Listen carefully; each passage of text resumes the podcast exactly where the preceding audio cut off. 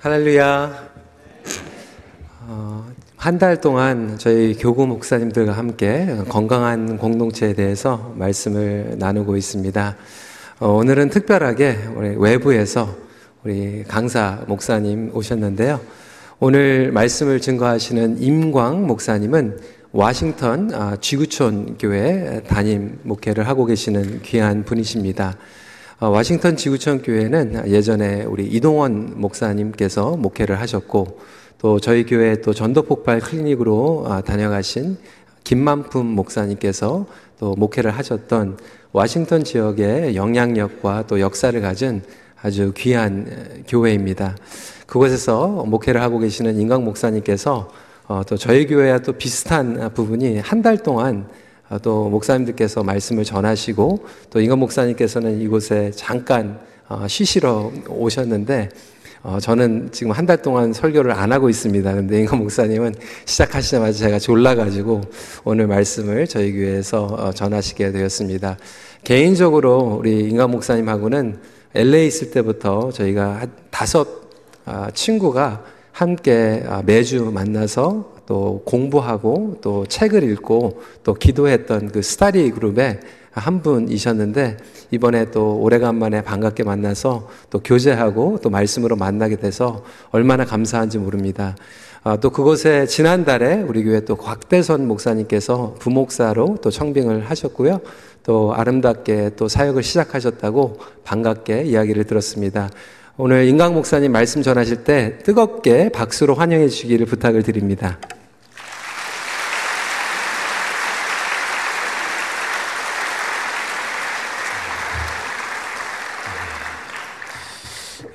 잠깐 한번 기도하도록 하겠습니다. 하나님 감사합니다. 귀한 공동체에 함께 예배할 수 있고 완전하신 우리 주님을 찬양할 수 있도록 인도해 주신 것 참 감사합니다. 하나님 이 시간 성령님 우리와 함께하여 주옵소서.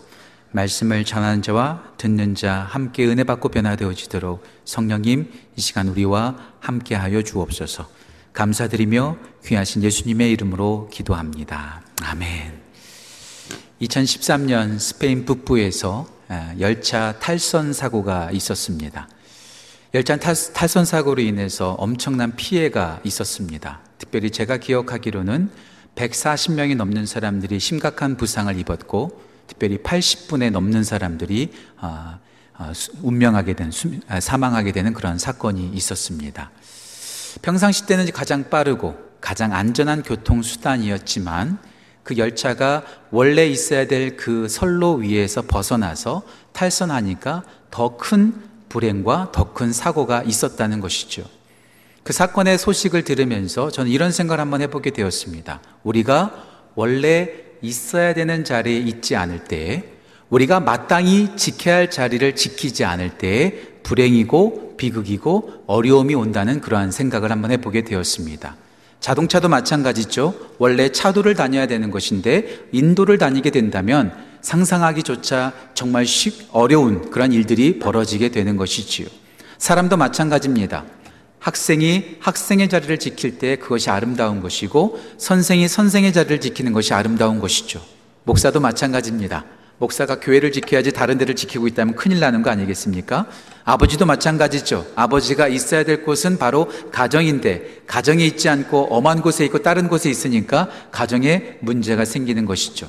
우리가 마땅히 지켜야 될 곳을 지키고 마땅히 해야 될 것을 하는 것만큼 복된 것은 없다는 생각이 들었어요. 가장 중요한 것은 바로 그런 거라는 거죠. 자, 그렇다면 교회에 있어서 가장 중요한 것은 무엇일까요? 가장 중요한 것은 무엇일까요? 제가 뉴욕에서 같이 사, 아, 같이 교제했던 우리 노진산 목사님 여러분이 계시는데 그분이 이런 말을 하더라고요. 가장 중요한 것은 무엇인가? 가장 중요한 것은 가장 중요한 것을 가장 중요하게 여기는 것이 가장 중요한 것이랍니다. 무슨 뜻인지 알겠어요? 가장 중요한 것은 가장 중요한 것을 가장 중요하게 여기는 것이 가장 중요한 거라는 거죠. 그럼 교회에서 있어서 가장 중요한 것은 무엇일까요? 교회에 있어서 가장 우리가 붙잡아야 될 것은 무엇일까요? 교회가 붙잡아야 될 것이 돈일까요? 예, 돈은 교회가 아니어도 기업에 가면 많이 있습니다. 지식이 가장 중요할까요? 지식은 토론토 대학교에 가보면 더 풍성한 지식이 많이 있을 것입니다. 지식이 아니죠. 사람이 많이 모이는 것이 교회에 있어서 가장 중요한 것일까요? 예, 어제 제가 한번 검색해 봤더니 로저스 센터 가 보면 거기 스타디움이 있어서 수많은 사람들이 거기 모이더라고요. 사람 그곳에 더 많이 모인다고도 볼 수 있겠지요. 치료하는 능력이 교회에 있어서 가장 중요한 것일까요? 예, 치료하는 능력은 병원에 가면 더 많은 능력을 경험할 수 있을 것입니다. 교회에 있어서 가장 중요한 것은 돈이 아니고 지식도 아니고 그렇게 사람이 많이 모이는 것도 아니고 치료하는 능력을 가지고 있는 것도 아니겠죠. 교회에 있어서 가장 중요한 것, 가장 지켜야 될 것, 가장 붙잡아야 될 것이 무엇이 있을까요? 교회에 있어서 가장 중요한 것은 저는 단 한마디로 이렇게 말씀드리고 싶습니다. 예수 그리스도이시죠. 복음에 우리가 붙잡아야 될 거 없습니다. 학교에 복음을 주지 않았습니다. 기업체에 복음을 주지 않았습니다. 오직 예수 그리스도의 이름을 가지고 있고 그 예수 그리스도의 이름을 전할 수 있는 곳은 오직 교회밖에 없다라는 것이죠. 그래서 교회는 예수 그리스도를 믿는 그 믿음과 복음을 붙잡고 나아가야 된다는 거예요. 한 달 동안 우리 목사님들을 통해서 건강한 공동체에 대해서 말씀을 나눈다는 이야기를 들었어요. 첫 번째 주 들었던 데살로니가 교회도 마찬가지죠. 지난주에 들었던 골로새 교회도 마찬가지죠. 모든 교회마다 건강한 공동체는 예수 그리스도를 믿는 믿음을 가지고 있었다는 거예요. 제가 섬기는 교회에서 지난주까지 사도행전의 말씀을 함께 나누고 있습니다. 사도행전의 교회는 어떤 교회였을까요? 그렇게 능력 있는 교회, 그렇게 아름다운 교회 가장 중요했던 것은 무엇일까요? 바로 예수 그리스도를 믿는 복음이 있었다는 거예요. 사도행전 1장을 보십시오. 부활하신 예수님을 만납니다. 사명을 듣습니다. 사도행전 2장에서 성령 충만을 받죠. 그리고 베드로가 나아가서 첫 번째로 했던 것이 예수 그리스도의 복음을 증가하는 것이었고 그 복음을 듣고 3천 명이나 되는 사람들이 침례를 받습니다. 사도행전 4장에서는 그 박해 속에서도 그들은 말씀을 전합니다. 그리고 말씀을 듣고 그들은 복음을 믿고 5천 명이나 회심하는 역사가 일어나지요. 제가 좋아하는 사건 가운데 하나가 사도행전 3장입니다. 베드로와 요한이 기도하기 위해서 성전으로 올라가다가 나면서부터 걷지 못하는 사람을 만나지요. 그가 베드로와 요한에게 원했던 것은 무엇일까요? 예, 하루 살아갈, 살아갈 수 있는 금과 은을 원했을 거예요. 돈을 원했을 거예요. 하지만 베드로와 요한이 뭐라고 말하죠? 나는 은과 금이 없거니와 내게 있는 것으로 내게 주노니 곧 나사렛 예수 그리스도 이름으로 일어나 걸으라 선포한 것이죠. 예, 교회는 돈 주는 것이 아닙니다. 교회는 도와주는 것이 아닙니다. 물론 돈도 주어야겠죠. 도움도 주어야겠죠. 하지만 돈보다도 더 우선시돼야 될 것은 바로 예수 그리스도의 이름을 선포하는 것입니다. 예수 그리스도의 이름을 주는 것입니다. 이거보다 더 중요한 것은 없다는 것이죠. 왜 그렇게 예수님의 이름이 중요할까요? 전 예수님의 이름을 생각날 때마다 생각나는 하나의 이야기가 있어요. 여러분들도 잘 아시는 이야기일 수도 있습니다. 미국의 가장 전설적이고 가장 존경받는 선교사님 가운데 한 분이 바로 스탠리 존스라는 목사님이 계신다고 하더라고요. 이 스탠리 존스 목사님이 인도에서 사역하실 때 갑작스럽게 은퇴 이후에도 사역하고 계셨는데 갑작스럽게 뇌일혈, 예, 뇌졸중과 같은 것 같아요. 갑자기 쓰러지셨습니다. 하반신이 마비가 된 거예요. 그렇게 존경받는 목사님, 그렇게 영향력 있게 사역하는 선교사님께서 하반신 마비로 쓰였다는 소식이 미국에 전해지면서 미국 교계가 발칵 뒤집혔습니다. 목사님을 어떻게 해서든지 치료하기 위해서 목사님을 본국으로 송환했습니다. 그리고 병원에서 치료받는데 하반신이 마비됐으니까 그냥 병원에 누워 계실 수밖에 없는 거예요. 치료가 안 되는 거죠. 근데 당시에 누워있던 스탠리 존스 목사님께서 사람들에게 아주 특별한 요청을 하셨어요. 자기 병실에 들어온 사람은 누구든 간에 들어오면서 꼭 이렇게 말해야 된다는 거예요. 나사렛 예수, 나사렛 예수 그리스도 이름으로 명하노니 스테니 존스에 일어나 걸으라. 예. 누구든지 가족이든 친구든 믿음의 동역자는 심지어는 의사와 간호사도 예외 없이 문을 열고 들어올 때마다 나사렛 예수 그리스도의 이름으로 명하노니 스테니 존스에 일어나 걸으라 이렇게 말하, 말하지 않으면 들어올 수 없다는 거예요. 믿는 사람이나 가족이나 믿음의 동역자들이 아마 얼마든지 그렇게 할 수 있겠죠. 하지만 의사하고 간호사가 그 일을 한다고 한번 생각해 보세요. 진료하기 위해서 문을 딱 열면서 나사렛 예수 그리스도의 이름으로 명하는 스테니 준사 일어나 걸으라 하면서 진료를 시작한다면 얼마나 그게 부담되고 얼마나 겸연쩍겠습니까? 의사와 간호사들이 서로 들어가지 않으려고 하는 거예요. 그래도 그렇게 하지 않으면 들어올 수 없으니까 마지못해서 들어가면서 그렇게 선포하는 것이죠. 그때마다 우리 스테니 존스 목사님은 누가 선포하든지 간에 어떤 사람이 말하든지 간에 나사렛 예수 그리스도의 이름으로 일어나 걸으라 말할 때마다 스테니 존스 목사님은 아멘으로 화답하셨다는 거예요. 믿거나 말거나 수개월 후에 다시 스테니 존스 목사님이 일어나서 그 나이든 그 몸을 이끌고 다시 인도로 들어가셔서 죽는 그날까지 끝까지 사역하셨다는 이야기를 제가 들은 적이 있습니다. 예, 그렇습니다. 나사렛 예수 그리스도 이름의 능력이 있습니다. 교회가 반드시 붙잡아야 될 것이 무엇이 있을까요? 바로 나사렛 예수 그리스도 이름의 능력과 그 복음의 능력을 붙잡는 것, 이것보다 더 중요한 것은 없다는 것이죠. 예수님의 이름을 가장 잘 알았던 사람, 그 능력을 잘 알았던 사람이 누굴까요? 바로 사도 바울이라고 생각합니다. 사도 바울은 빌립보서 3장 7절과 8절 말씀에 예수 그리스도를 아는 것 외에는 모든 것을 다 해로 여기고 배설문처럼 여기겠다고 선포했습니다. 고린도전서 2장 2절에서는 내가 십자가 외에는 내가 자랑하지 않겠다라고 그는 선포했던 것을 볼 수가 있죠. 그래서 사도 바울의 신학을 이끌어서 In Christ Theology 신학, 그리스도 안의 신학이라고 말할 정도입니다. 왜냐하면 그가 쓰신 서신들과 모든 말씀들을 볼 때마다 그리스도 안에 그리스도 안에라는 말이 164번이나 나온다고 하더라고요. 예수 그리스도 안에 너무나 많은 것이 있기 때문에 예수 그리스도 안에 풍성한 것이 있기 까닭에 우리가 붙잡아야 될것 예수 그리스도 안에 있는 것이죠. 예수 그리스도 안에 무엇이 있을까요? 너무나 많이 있죠. 제가 정리하고 정리하다가 그냥 간편하게 여덟 가지로만 여러분들한테 소개하고 싶어요. 예수 그리스도 안에 무엇가 있는지. 첫 번째, 예수 그리스도 안에서 우리는 새롭게 됩니다. 고린도후서 5장 17절 말씀 누구든지 그리스도 안에 있으면 새로운 피조물이라 이전 것은 지나갔으니 보라 새 것이 되었도다. 예수 그리스도 안에서 우리는 새롭게 됩니다. 두 번째 예수 그리스도 안에서 우리는 죄 사함을 얻게 됩니다. 로마서 3장 24절 말씀 예수 그리스도 안에 있는 속량으로 말미암아 하나님의 은혜로 값없이 의롭다 하심을 받았다. 예수 그리스도 안에서 우리는 죄 사함을 얻습니다. 세 번째 예수 그리스도 안에서 우리는 생명을 경험합니다. 디모데후서 1장 1절 말씀 그리스도 예수 안에는 생명의 약속으로 사도된 바울은 예, 그리스도 안에 생명이 있습니다. 네 번째, 예수 그리스도 안에서 우리는 자유를 경험합니다. 로마서 8장 1절과 2절 말씀 그러므로 그리스도 예수 안에 있는 자에게는 결코 정잠이 없나니 생명의 성령의 법이 죄와 삶의 법에서 너를 해방하였습니다. 예수 그리스도 안에 자유가 있습니다. 다섯 번째, 예수 그리스도 안에서 우리는 보호를 받습니다. 빌립보서 4장 7절 말씀, 모든 지각에 뛰어난 함의 평강이 그리스도 예수 안에서 너희 마음과 생각을 지키시리라. 여섯 번째, 예수 그리스도 안에서 우리는 능력을 경험합니다. 빌립보서 4장 13절 말씀, 내게 능력 주시는 자 안에서, 내게 능력 주시는 자 그리스도 예수 안에서 우리는 모든 것을 할 수 있느니라. 일곱 번째, 예수 그리스도 안에서 우리는 승리를 경험합니다. 고린도서 2장 14절 말씀, 말씀 항상 우리를 그리스도 안에서 이기게 하시고 예수님 안에서 우리는 승리를 경험합니다. 마지막 여덟 번째 예수 그리스도 안에서 약속이 성취되고 우리는 하나님 아버지께 영광을 돌리게 됩니다. 고린도서 1장 20절 말씀 하나님의 약속은 그리스도 안에서 얼마든지 예가 되나니 그런즉 그로 말미암아 우리가 아멘하여 하나님께 영광을 돌리게 되니라. 예수 그리스도 안에서 우리는 새롭게 됩니다. 예수 그리스도 안에서 우리는 죄 사함을 얻습니다. 예수 그리스도 안에서 생명과 자유를 경험합니다. 예수 그리스도 안에서 우리는 보호를 받고 그 안에서 능력을 경험 하고 예수 그리스도 안에서 승리를 경험합니다. 예수 그리스도 안에서 약속이 성취되어 하나님 아버지께 영광 돌리게 됩니다. 그렇기 때문에 우리는 예수 그리스도 안에 있어야 합니다. 저는 우리 큰빛 공동체가 다른 곳에 있는 것이 아니라 예수 그리스도 안에 거하기를 간절히 소원합니다. 예수 그리스도 안에서 나가면 그것이 교회 비극이에요. 그것이 교회 재앙입니다. 예수 그리스도를 믿는 믿음 안에 있는 것. 그래서 건강한 공동체는 어떤 공동체일까요? 예수님을 고백하는 믿음의 공동체가 되어야 될 줄로 믿습니다. 성경 말씀 속에서 처음으로 교회가 나오는 장면이 바로 오늘 마태복음 16장의 장면입니다. 이 마태복음 16장 여러분들 너무나 잘 아시죠?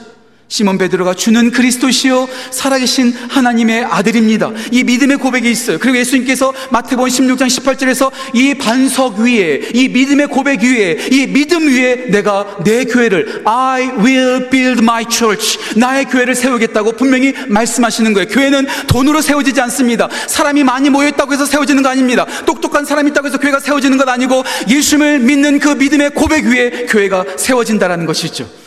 저는 이 큰빛교회가 건강한 공동체가 되기 위해서 우리가 그 예수 그리스도의 복음 위에 세워지는 그 믿는 믿음 위에 세워지는 귀한 교회가 되어지기를 간절히 소원합니다. 자, 그렇다면 우리가 모두가 잘 알고 있는 이 시몬 베드로의 그 믿음의 고백을 통해서 우리가 다시 한번 고백하고 다시 한번 기억해야 될 믿음의 고백은 어떤 고백일까요? 건강한 공동체로서 우리 큰빛 공동체가 이 고백을 붙잡고 나아가기를 간절히 소원합니다. 첫 번째 우리가 고백해야 될 고백은 예수님은 하나님이십니다. 예수님은 하나님이십니다. 내가 하나님이 아니라 예수님이 하나님이십니다. 나에게 정답이 있지 않고 하나님에게 정답이 있습니다. 이것이 바로 우리의 첫 번째 고백이 되어져야 한다는 것이죠. 요즘은 우리가 살고 있는 시대는요, 내가 중요한 시대요, 내가. 내 경험, 내 지식, 내 생각, 내 취향, 내 모든 것들이 내가 중요한 시대 가운데 살고 있어요. 심지어는 교회를 선택할 때에도 내가 중요해요. 그래서 사람들이 요즘, 요즘 사람들이 교회를 선택하는 네 가지의 기준이 있다고 하더라고요. 네 가지의 기준인데 모두가 다 알파벳 P로 시작해요. 제가 한번 말씀드려 볼게요. 첫 번째 교회를 선택하는 첫 번째 P는 Pastor and Preaching. 예, 목사님과 설교가 중요하대요. 그 교회 목사님이 어떤 분이시고 어떻게 설교하느냐가 중요하답니다. 두 번째 P, People. 어떤 사람들이 모이는가. 예.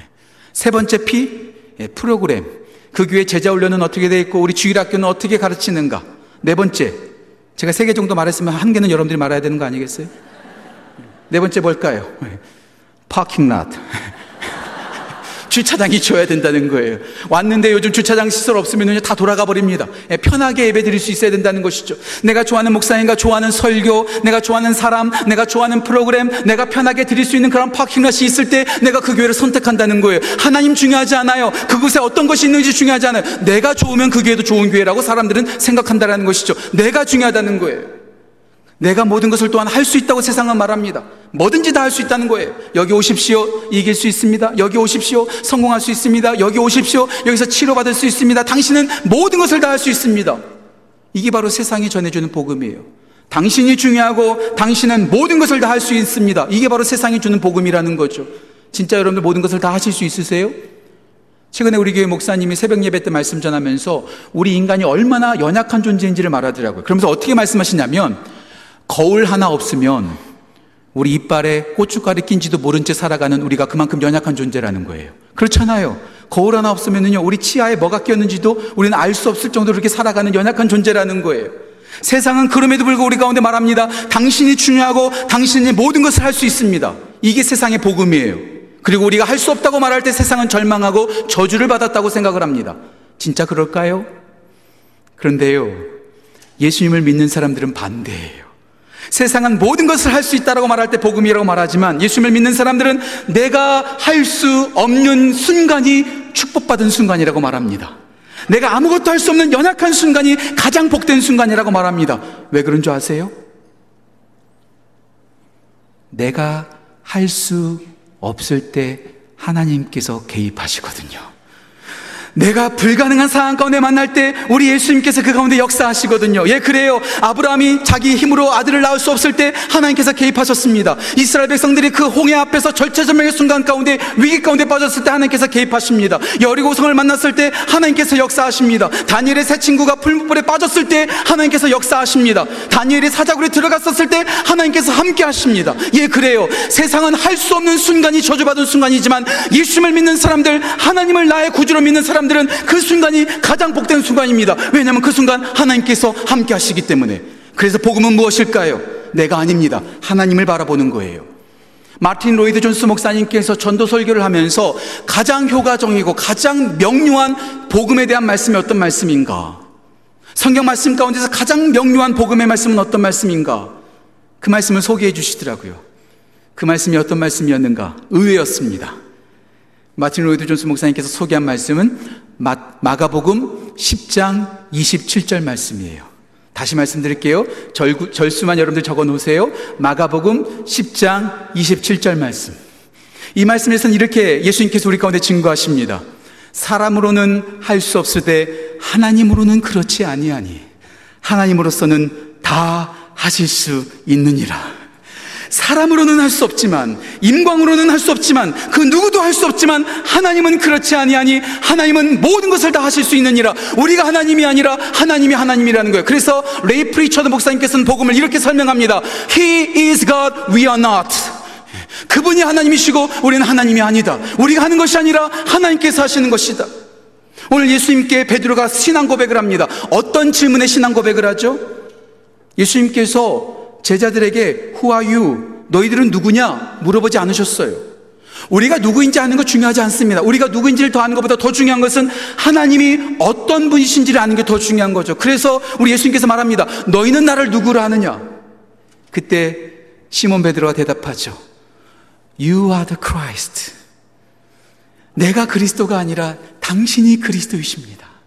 당신이 살아계신 하나님의 아들이십니다. 예, 그래요. 우리 시선이 어디로 가야 될까요? 나에게 집중되는 것이 아니라 내가 얼마만큼 가지고 있는지를 바라보는 것이 아니라 하나님을 바라보고 하나님을 구주로 바라보는 것, 구주로 고백하는 것, 이것이 제일 중요하다라는 것이죠. 전 우리 큰빛 공동체가 우리는 할 수 있습니다. 우리는 가능합니다. 선포하는 것이 아니라 우리는 불가능합니다. 하나님께서 가능하십니다. 나는 없습니다. 하나, 하나님은 가지고 계십니다. 나는 실패했습니다. 하지만 하나님은 성공했습니다. 나는 졌습니다. 하지만, 하지만, 하나, 하지만 하나님은 이기셨습니다. 이렇게 고백하는 믿음의 고백이 넘치기를 간절히 소원합니다. 내가 하나님이 아니고 예수님이 하나님이라는 고백을 하는 사람들의 특징은 뭘까요? 그런 사람들의 특징은 바로 기도한다는 거예요. 기도한다는 거예요. 왜 내 힘으로 안 되니까? 제가 결혼한 지 9년 만에 첫째 딸을 가졌습니다. 늦게 가졌죠. 늦게 가지, 어, 아이를 가진 다음에 병원에 가서 진찰을 해보니까 그 아이가 다운 신드롬이 퍼센테이지가 높게 나온 거예요. 아, 오랜만에 아이를 가졌는데, 정말로 기다리는 아이를 가졌는데 그 아이가 다운 신드롬에 걸릴 확률이 많다고 하니까 얼마나 마음이 무너져 내렸는지 몰라요. 그리고 그때요, 제가 얼마나 무능력한 인간인지를 깨닫게 되었어요. 제가 할 수 있는 게 하나도 없어요. 아이를 어떻게 해줄 수도 없고 제 아내를 어떻게 도와줄 수도 없고 어떻게 제가 할 수도 없더라. 철저하게 무기력한 인간임을 제가 그때 깨달았어요. 그때 저와 제 아내가 했던 게 뭘까요? 단 한 가지예요. 제 아내와 날마다 저녁마다 함께 둘이서 기도하는 것밖에 없었어요. 내가 할 수 없으니까 하나님을 의지할 수밖에 없더라고요. 그때 제가 노희성 목사님께도 전화해서 제 딸이 이러 이러 이러다 하답니다. 좀 기도 부탁해요. 그때 제가 노희성 목사님께 기도를 부탁받고 기도를 기도를 부탁하고 기도를 받았던 기억이 아직도 기억납니다. 예, 그래요. 내가 하나님이 아니라는 것을 아는 사람은 하나님을 의지하며 하나님께 기도합니다. 그때 하나님께서 역사하십니다. 제가 좋아하는 패트릭 잔슨이라는 분이 이런 말 했습니다. When we work, we work. When you pray, God works. 우리가 일하면 우리가 일하는 것으로 끝나지만 우리가 기도하면 그때 하나님께서 일하시기 시작합니다. 하나님께서 우리 삶 가운데 개입하시기 시작하시고 우리 가운데 새로운 역사를 시작하십니다. 그래서 우리는 이렇게 고백해야 됩니다. 내가 하나님이 아니라 예수님이 하나님이십니다. 내게 정답이 있는 것이 아니라 내게 능력이 있는 것이 아니라 하나님이신 예수님께 능력이 있고 예수님께 정답이 있습니다. 이런 고백이 우리 큰빛교회 가운데 항상 넘치기를 간절히 소원합니다. 예수님을 하나님으로 모신 공동체가 가장 건강한 공동체입니다. 두 번째 우리가 고백해야 될 믿음의 고백은 예수님은 구원자이십니다. 예수님은 구원자이십니다라는 고백이 있어야 된다는 거죠. 세상에서 제일 부자인 사람 가운데 한 사람이 빌 게이츠라고 하잖아요. 빌 게이츠의 돈이 진짜 많다고 하잖아요. 그런데 빌 게이츠가 돈 많은 것과 저와 무슨 상관이 있어요? So what? 스칸디나비아에 가면 노르웨이, 핀란드, 뭐 덴마크, 스웨덴 이런 나라들은 사회 보장 제도가 너무나 잘 돼 있다고 하더라고요. 그래서 여러분들 그런 얘기 많이 들어보셨죠? 요람에서 무덤까지. 정말 살기 좋은 나라라고 하더라고요. 근데 그 나라가 우리 가운데 무슨 상관이 있죠? 제가 그 나라 국민이 아닌데, so what? 빌 게이츠가 돈이 많은 것과 저랑은 아무런 상관이 없어요.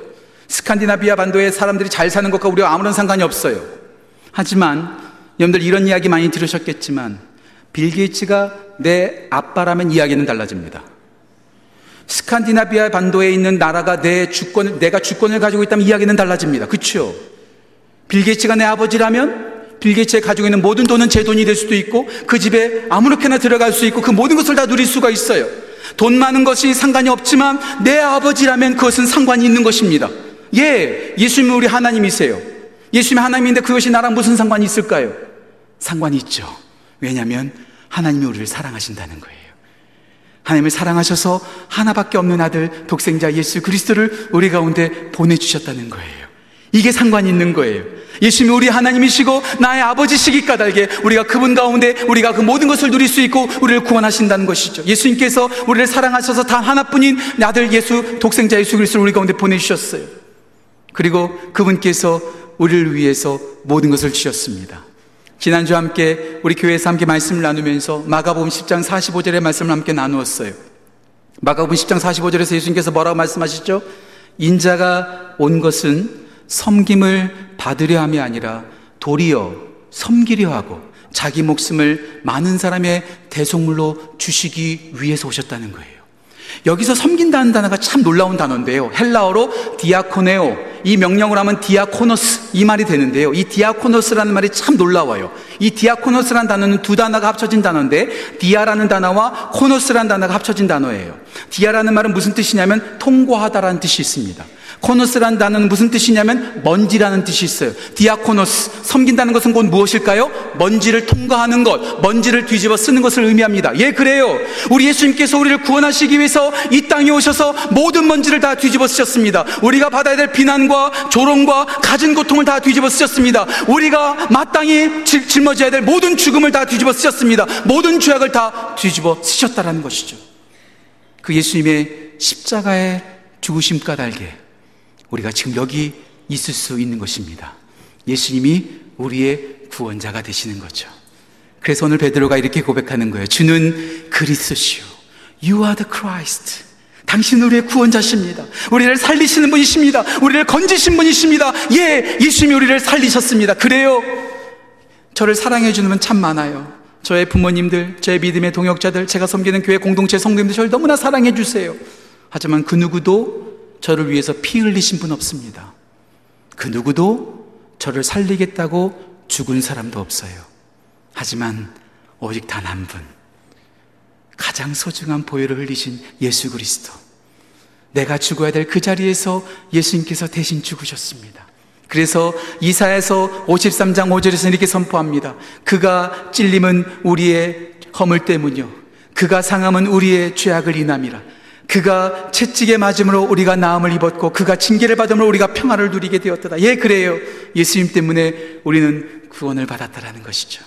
전 우리 큰빛 공동체가 날마다 예수님이 우리의 하나님이십니다. 나의 하나님이십니다. 여기서 끝나는 것이 아니라 그분이 우리의 구원자십니다. 나의 구원자십니다. 이 고백이 우리 가운데 넘치기를 간절히 소원합니다. 그때 이 큰빛 공동체가 더더욱 건강한 공동체로 세워질 줄 믿습니다. 하나님은 예수님은 우리의 하나님이십니다. 예수님은 우리의 구원자십니다.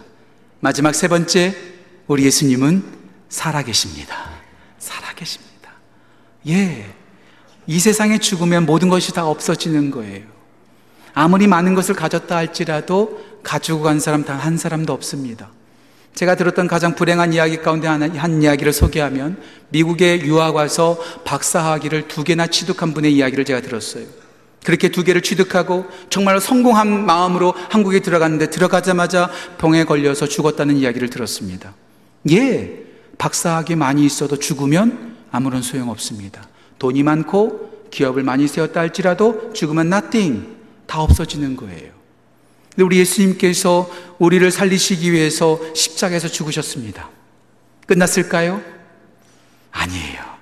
오늘 시몬 베드로는 고백합니다. 주는 그리스도시요 살아계신 살아계신 하나님의 아들이십니다. 예, 그래요. 우리 예수님은 죽지 않으셨습니다. 예, 십자가에서 죽으셨지만 그것이 끝이 아니었어요. 어떤 분이 이렇게 말하더라고요. 예수님의 십자가의 죽음은 죽음을 이기신 죽음이다. 예, 지금도 살아 역사하십니다. 어떤 분이 이렇게 말하더라고요. 우리 예수님 시퍼렇게 살아계신답니다. 예, 시퍼렇게 살아계세요. 살아계신 하나님. 이 살아계시다라는 말, 헬라어로 말하니까 자오라는 뜻인데요. 이 자오라는 말의 뜻을 보니까 living, 살다라는 뜻도 있지만 holding, 붙잡다라는 뜻도 있어요. 예, 그래요. 우리 예수님은 죽으셔서 없어지신 분이 아니라 3일 만에 부활하셔서 지금도 우리를 붙잡고 계시고 역사하고 계신 분이라는 것이죠. 그래서 요한복음 10장 28절 말씀 이렇게 말씀하고 있습니다. 누구도 아무도 아버지의 손에서 빼을 숫자가 없다. 예, 우리 주님께서 우리를 붙잡고 계세요. 사도 바울은 로마서 8장에서 이렇게 말합니다. 사망이나 생명이나 천사들이나 권세자들이나 능력이나 높음이나 기쁨이나 다른 어떤 피조물이라도 우리를 그리스도의 사랑 안에 있는 하나님의 사랑에서 끊을 수 없느니라. 예, 그래요. 우리 하나님께서 우리를 붙잡아 주고 계세요. 우리를 역사하고 계세요. 어저께 저의 친구 목사님 인터넷을 봤더니 이런 고백을 하더라고요. 지나온 날들을 보니 에베네셀의 하나님이 생각나고 앞으로 살아갈 날을 보니 여호와 일의 하나님이 생각나고 지금 현재를 바라보니 임마누엘 하나님이 생각난다. 보시지 않아요? 지금까지 지나온 날을 봤더니 지금까지 도우신 에베네셀의 하나님이 생각나고 앞으로 살아갈 날을 보니 우리를 우리에게 공급하실 여호와 일의 하나님이 생각나고 지금을 바라보니 우리와 항상 함께 하시는 임마누엘의 하나님이 생각난다. 예 그래요. 우리 하나님은 지금도 살아 역사하셔서 우리를 붙잡고 계십니다. 우리 가운데 역사하고 계십니다. 그분이 우리 하나님이시라는 거예요. 그분께서 를 붙잡고 계시니 교회가 흔들리지 않는 것입니다. 우리의 삶이 흔들리지 않는 것이죠. 오늘 본문 말씀 18절 말씀 보세요. 이렇게 나와 있습니다. 또 내가 내게 이르노니 너는 베드로라. 내가 이 반석 위에 내 교회를 세우리니 음부의 권세가 이기지 못하리라. 왜요? 살아계신 하나님이신 예수님께서 우리를 붙잡고 계시기 때문에 음부의 권세가 우리를 이기지 못하는 것입니다. 예, 그래요. 19절 말씀 또 이렇게 말하고 있습니다. 내가 천국 열쇠를 주노니 내가 땅에서 무엇인지 매면 하늘에서도 매일 것이요 내가 땅에서 무엇인지 풀면 하늘에서도 풀리리라. 예, 우리 가운데 천국 열쇠를 주시고 우리 가운데 역사하시기 까닭에 교회가 여전히 살아 있어 하나님의 사명을 감당할 수 있게 된다는 것이죠. 하나님은 절대로 우리를 포기하지 않으십니다. 요한복음 13장 1절 말씀, 13장 1절 말씀, 우리를 사랑하시되 어떻게 사랑하신다고요? 끝까지 사랑하십니다. 우리가 우리를 포기해도 우리 하나님은 우리를 포기하지 않습니다. 우리가 낙심한다 할지라도 우리 예수님은 절대로 우리를 내버려 두지 않으십니다. 제가 들었던 이야기인데요. 2차 세계전 당시에 2차 세계전이 끝난 다음에 미국 군대가 독일을 점령했다고 합니다. 독일을 점령했는데 거기 특별히 아우스비츠 수용소에 들어갔다고 하죠. 들어갔더니 수많은 사람들이 감금되었던 그 감옥들을 보는데 거기에 벽에 이렇게 써 있더라고 하더라고요. Where is God? 하나님 어디 있는가? 하나님 도대체 어디 있는가? 이 고통 가운데 하나님은 도대체 어디 계시는가? 미국 군사가 그걸 보면서 저런 고백을 할 만하겠구나. 정말 힘들고 고통스러운 순간에 하나님께 원망하듯이 저렇게 말할 만하구나 생각했더라는 거예요. 그리고 나서 이제 딱 나오려고 하는 찰나에 거기 또 벽에 또 다른 글이 써 있었다는 거예요. 거기서 이렇게 써 있다고, 써 있었다고 합니다. God is now here. God is now here. 주님께서 지금 여기 계신다. 그러면서 그 밑에 또 산성가가 써 있었더라는 거예요. 그 크신 하나님의 사랑, 측량다 못하네. 그 크신 하나님의 사랑, 나를 구원하셨네. 그 크신 하나님의 사랑, 변치 않네. 예, 그래요. 모두가 다 포기하는 순간에도 우리 하나님이신 예수님은 절대로 우리를 포기하지 않으십니다. 우리와 함께 하신다는 것이죠. 독일교회 가보면 성도님들이 예배를 마치고 돌아갈 때 또한 많은 여행을 떠나는 사람들에게 이런 말씀으로, 이러한 기도문으로 축복한다고 하더라고요. 전 한 번 왔다가 그냥 가면 되는 목사이기 때문에 전 여러분들한테 이 독일교회에서 하는 축복을 가지고 여러분들을 축복하기를 간절히 소원합니다. 독일교회 성도들은 이렇게 서로를 축복한다고 합니다. 주님이 그대 앞에 계셔서 그대에게 바른 길 보여주시기를 바랍니다. 주님이 그대 곁에 계셔서 그대를 팔로 꼭 껴안아 지켜주시기를 바랍니다. 주님이 그대 뒤에 계셔서 못된 사람들의 나쁜 계획으로부터 그대를 보호해 주시기를 바랍니다. 주님이 그대 아래 계셔서 그대가 떨어지면 받아주시고 그대가 덫에 걸리면 꺼내어 주시기를 바랍니다. 주님이 그대 안에 계셔서 그대가 슬플 때에 위로해 주시기를 바랍니다. 주님이 그대 둘레에 계셔서 남들이 그대를 덮칠 때에 막아주시기를 바랍니다. 주님이 그대 위에 계셔서 그대에게 복 주시기를 바랍니다. 이렇게 좋으신 은혜로운 우리 하나님이 그대와 함께 하시기를 바랍니다. 그래요. 우리 주님이 앞에 계시고 곁에 계시고 뒤에 계시고 아래 계시고 우리 안에 계시고 우리 둘레 계시고 우리의 위에 계시기 까닭에 힘들고 어려운 이민 생활이라 할지라도 우리가 견디면서 뚜벅뚜벅 걸어갈 수 있습니다. 그렇습니다. 우리 하나님은 우리 예수님은 살아 역사하십니다. 그래서 우리와 함께 하십니다. 우리 큰빛 공동체가 예수님이 우리의 하나님이시라고 예수님이 우리의 구원자시라고 예수님이 살아 역사하셔서 우리와 함께 하신다는 이 믿음의 고백 가운데 건강한 공동체로 세워지기를 간절히 소원합니다. 기도하겠습니다.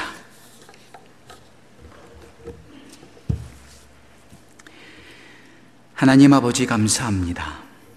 건강한 공동체에 와서 건강한 공동체에 대한 말씀을 전한다는 것이 얼마나 부담되고 힘든 일인지 모릅니다. 하지만 하나님, 우리가 마땅히 붙잡아야 될 것, 우리가 마땅히 가야 할 길이 있기에 함께 말씀을 나누게 하신 것 감사합니다. 하나님, 우리에게 가장 중요한 것 예수 그리스도의 복음임을 이 시간 고백합니다. 예수님이 하나님이심을, 예수님이 우리의 구원자이심을, 예수님이 살아 역사하셔서 우리와 함께 하심을 믿는 믿음의 고백이 이 큰빛 공동체 가운데, 큰빛 가족들 가운데 날마다 넘치고 또 넘치고 넘칠 수 있도록 주여 인도하여 주옵소서. 예수님을 고백하는 믿음의 공동체로서 건강한 공동체를 세워가는 우리 모든 큰빛교회 될 수 있도록 주여 인도하여 주옵소서. 감사드리며 귀하신 예수님의 이름으로 기도합니다. 아멘.